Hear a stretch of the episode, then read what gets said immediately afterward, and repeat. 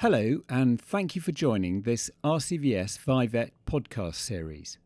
I'm Chris Tufnell, RCVS Council Member, Past President, and Innovation Lead on Vivet. As a small animal and equine practice owner and practicing equine vet, I admit that it's easy to get caught up in the day to day of getting the job done. It's often hard to find time to stop and think is there a better way of doing this? Are the challenges we face every day in the profession something that I or my team can work out and overcome? It was for that very reason that the RCVS Innovation Initiative ViVet was launched. The aim was to help vets and veterinary nurses engage with new developments and put the professions at the centre of innovation within the animal health sector. Supporting them in overcoming barriers to innovation in the workplace, and in doing so, helping individuals gain confidence in their ability, not only to survive, but thrive in the ever changing role of the veterinary professional. In this series, we talk about workplace innovation and why, no matter what position you're in, innovation and the mindset that comes with it is invaluable. I see firsthand the challenges faced by veterinary professionals, and by fostering in our practice a learning culture and an environment that supports creative thinking, I believe we are better equipped to contribute to veterinary innovation in overcoming the challenges we all face. Our series of podcasts will help you to understand how to use innovation to make decisions, collaborate with others, overcome challenges, and develop the skills and self reflection needed for an innovative mindset. We hope you enjoy. Thank you.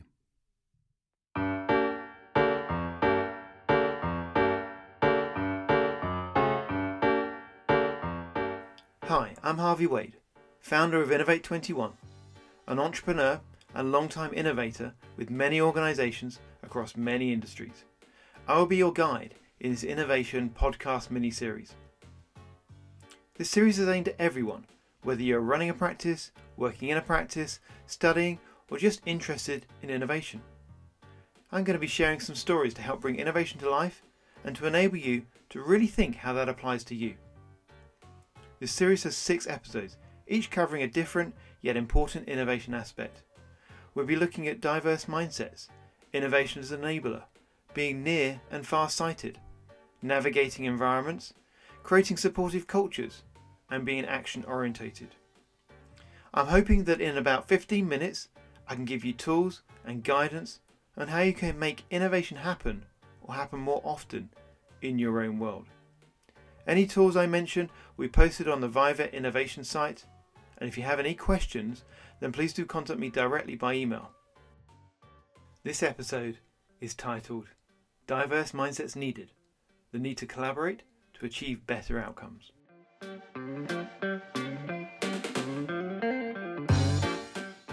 Firstly, before we get started, why are we focusing on innovation? Why does it matter?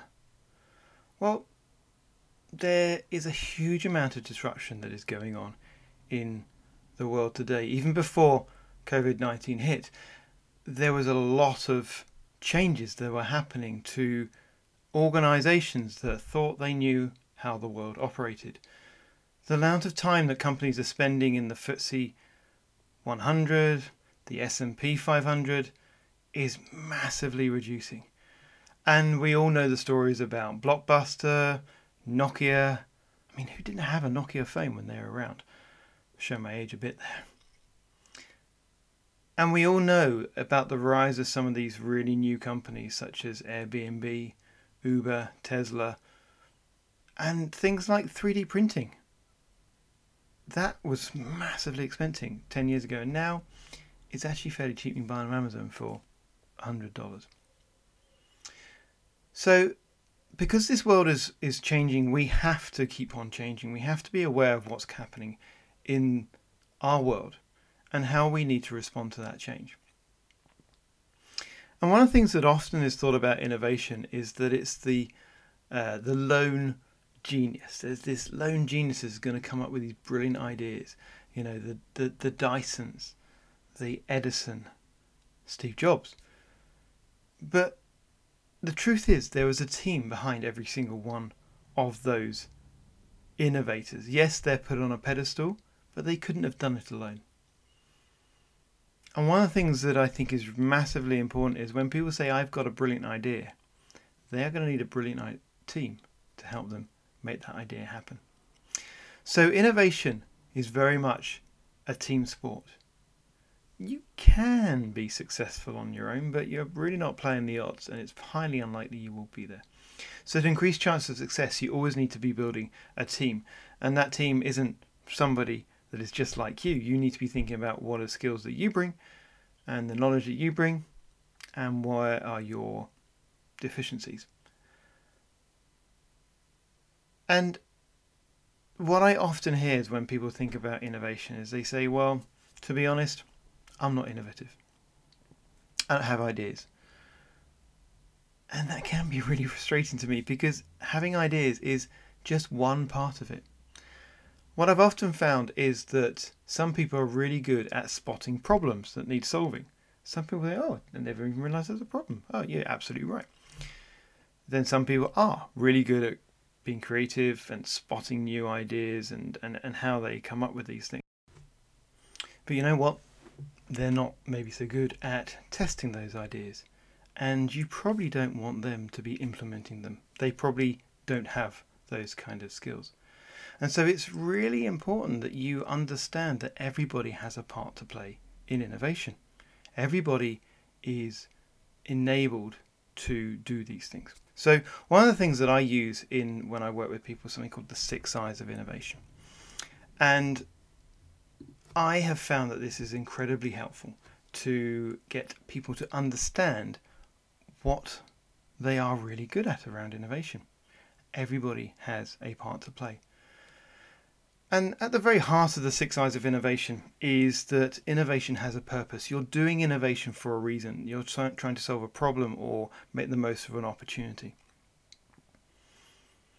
And then you start to think about how do you identify opportunities?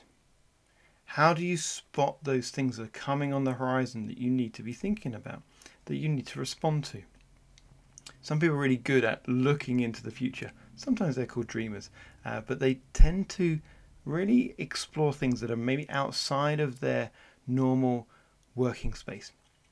Then you have Ignite. So these kind of people are uh, creative, they're passionate, and guess what? They're the ones that come up with the ideas. They see the opportunity and they can actually come up with ideas. Lots of ideas. Not all the ideas are good, not all the ideas are, are great, but they do tend to come up with a lot of ideas and help others to make ideas better. Then you move into an investigate stage. So this is where you're actually making sure that ideas are useful. You're testing them. You're making sure that customers are looking for these or users are looking for these. And you have a very rational mindset. You let go of whether this is a good, uh, my idea is good or not. And then you have invest. This is quite a brave decision. Yes, we are going to do this idea, or no, we're not. Because if we do it, we're going to have to invest money, time, resource, and who's going to make that call? Then implement. Now, implement tends to be really hard and it tends to be actually making these things happen. That's where you lose most of your hair or the hair turns grey because that is hard work. You've not done it before. So, what looks very smooth on a, on a written plan in reality is quite a hard and roller coaster journey. And I'm sure if you've implemented ideas yourselves, you will understand and know that. And then finally, improve. And improve is around yes, you have implemented the idea, but I imagine it probably wasn't so great when you first did it. And these kind of people are able to understand how to make existing ideas and existing solutions even better. And that's a really, really useful skill to have. So, one of the things that I would really like you to think about in your own perception is where do I really act? Where where does my mindset think about? Where what do I often come up with? Am I somebody that when somebody's talking about you know concepts and trends, I'm just like, oh, come on, just tell me what to do. Just tell me how I'm going to make this practical. Are you somebody that comes up with tons and tons and tons of ideas and you actually don't know when to stop having ideas? Are you somebody that loves to kind of investigate whether ideas are useful? Um, are you somebody that's really good at just, yep, we'll do this, going to make it happen? And I think that can really help when you start thinking about your own mindset. What that can bring is you really start to think, okay, I'm really good here. And this is my part to play around innovation. I wonder who I need around me when we're talking about the whole innovation process. And so what we move into is this real view of diversity. And we start to think about I can't do this alone, and what is the diversity I need? And lots of people have a view around diversity. Obviously, there's a huge amount of noise around diversity at this time. But when you start thinking about diversity, there's a classic quote that Henry Ford said If I'd asked my customers what they wanted, they would have asked for a faster horse. Never quite sure whether he really said that or not, but it's attributed to him. And what we actually need to do is we need to start looking at problems in a very different way. And that's what innovation does. It looks at things with fresh eyes in a new way that you haven't thought about before. And it's very helpful to have people to challenge you around your thinking. Our brains are these very, very clever machines. And to be honest, you'll probably know more about brains than, than I ever will. But what I do know about brains is that brains like patterns and we form these really well used neural pathways um, because that saves us time and sometimes it saves us money. Um, we hear a, a, noise and we move um, so we don't get run over. Um, and and you know we put our hands on a, a hot plate uh, on the oven and all of a sudden we lift our hand up and there's some reactions our brain doesn't even need to operate. But those neural pathways can sometimes be really unhelpful when you're thinking about new things because we don't know how to do that. We don't know how to look at these problems. And we see them in our own current well formed frames. Um, and sometimes our brains need some real kind of shock therapy. We sometimes need our brains to be kind of thought out. And there's a real danger that when you are working together with um, teams that you've done for many years, you start to think very much alike. There's that danger of groupthink. There's a great quote from Walter Lippmann that says, When all think alike, then no one is thinking. And it's very hard sometimes to spot that groupthink, but if you get into a place where you know exactly when uh, your colleague is going to want a cup of coffee and you know what kind of coffee they're going to need, or you know when they're going to need a, um, a bite to eat because they're getting a little bit hangry, then you're probably getting to know them very, very well, which is great from a teamwork perspective. But sometimes it can not be great when you're looking to find new ways of doing things. So, one of the things we really work, work with people is to encourage that diversity. How do you get diversity and how do you bring around diversity into you? And what, what do we mean by diversity? So, one way of thinking about diversity is cross functional diversity. So, if you're in a, a large practice or a, maybe you're at university, don't just bring in the people that are from your course, bring people that are coming from very different backgrounds arts, science, education. Um, because what it's really viewed is when you get horizontal networks rather than these vertical silos, and you've got this diversity of expertise, you're three times more likely to innovate than uniform vertical networks. That's a bit of uh, academic speak there, but that's done by Professor Martin Ruef of Duke University. And he found that you get better innovation when you have this cross functional diversity. So that might be one thing to think about how you do that. The second other diversity is is kind of this experience and age and mixing the experienced with the beginners or the rookies. Now, why is that helpful? So, I'm sure you might be in a position where you've been at your practice for a long time. You may have just joined, but I bet if you just joined, you're seeing things and going, wonder why they do it that way. And one of the best industries that bring in this practice is actually Broadway. So theatre, obviously, um, struggling right now. But when they are doing a new play, they will obviously be bringing in experienced actors and inexperienced actors. And what's really nice about when they bring them together is that the experienced actors can really help the inexperienced rookies to be able to understand how we do a performance every single day, how we make this um, quality and keep the energy up. The rookies might look at a, a play and help the experienced guys go, I've, I've never thought of it like that. That's a really interesting way of playing that character. Thank you for that. And they see these different eyes. They see through these different eyes. So really think about how do you really encourage that diversity. And then I think lastly um, is is the obvious one, which is around gender. So how do you bring in that that gender diversity? Because men and women eh, at a high level do think differently. Um, and there's been lots of work that's been done by when you look at the kind of VC world, uh, venture capital world, and saying actually female founders perform better than founders that are all male. And and that's really interesting for well why is that? Why do they and and I'm not going to get into that because I probably get myself into trouble, but I would really think about if you are all just one gender when you're working things, you're probably going to be missing something and missing a viewpoint. So, really encourage you to think about that. Um, and and often you may need to engineer these uh, collisions of diversity. Sometimes they call it creative collisions. Um, and one of the things that Google does is quite interesting is on their campus they actually make the the queue for the canteen. They deliberately make the that quite a long wait. Why is that? Well, because they want to encourage Googlers to be meeting and talking with people they wouldn't normally meet with, which is happens in the queue. Hey, what do you do? What do you do? That's interesting.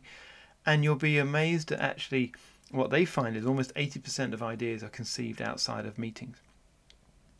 So that's just something to really consider around diversity and how do you how would you engineer diversity in your world. I want to tell you a story of diversity in action. And I found a great story which is a medical orientated story.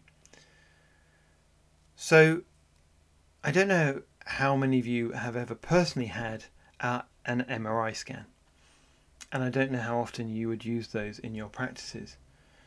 But GE Healthcare were having some real issues with running MRI scans with children. As you'll know, an MRI room is a very white, sterile room. It looks very medical. And for a child, it is quite a scary experience. It's this big machine with a massive hole in it and a bench. They're the only ones that are allowed in the room. And what they were finding is that when children were meant to be having an MRI scan, there were a number of problems. One, the child didn't want to go in on their own. So it took a long time to convince them to go in on their own. And then when they were in there, it would be very hard to be sort of listening to somebody talking to you over a loudspeaker and having to lie still. And they found that image resolution tended to be very poor because the child was moving around, was squirming because this thing was kind of moving around. And they were like, what's going on? What's happening? And they were, how do we make this better? And because what was happening to actually get around this, many children were having to be sedated. And that's not a good experience for anyone. So Doug Dietz, he was a principal designer, was actually thinking, I wonder how we can solve this. If he asked the engineers, the engineers would probably start thinking about how can we make the machine smaller or quieter or do something in terms of the mechanical nature of the machine. Doug thought, I think there's a better way of doing this. I think this is all about the experience of the MRI. Who's really good at making magical experiences? and he instantly thought of Disney. And so what he did, he actually started to think how how would Disney go about doing this? And he started to work with Disney to think about what could be a way of improving the experience of having an MRI scan for children. And so what he did is he actually started to rethink about the look and feel of the machine. He started to think about the experience before the child ever arrived in the hospital. And what they came up with was before a child was going to be having an MRI scan, which was normally scheduled in, they would receive a sort of a comic, which would be a cartoon comic, and it would be showing that they're a hero in some kind of adventure. They would have to achieve something. And then when they got to the actual hospital, what they did is they actually decorated the MRI scan in a scanner into the same look and feel as the comic. And although the child knew they would have to do this on their own, they were ready for it. They knew they had to be brave and be the hero. And as a result of doing this, they actually found that the throughput of children's scanning was, was, was, was much, much higher. And they didn't have to sedate so many children. So we're coming to the end of this podcast. So just in summary of what have we covered. Diversity thought is really essential to identifying ideas, new ways of working, and everybody can take part. So really engineer diversity in your team and just watch out for any groupthink when you're all going to be thinking the same. Different perspectives are vital, not annoying. You will find them annoying, but they're incredibly useful for you to coming up with new ideas. Be aware of your own bias and take account of it when you're responding to things, when you're thinking about things. It is there whether you know it or not. And then, is there another industry that's solved the problem you're wrestling with? Can you bring some ideas from outside of your industry? This brings us to the end of this episode. Thank you for listening.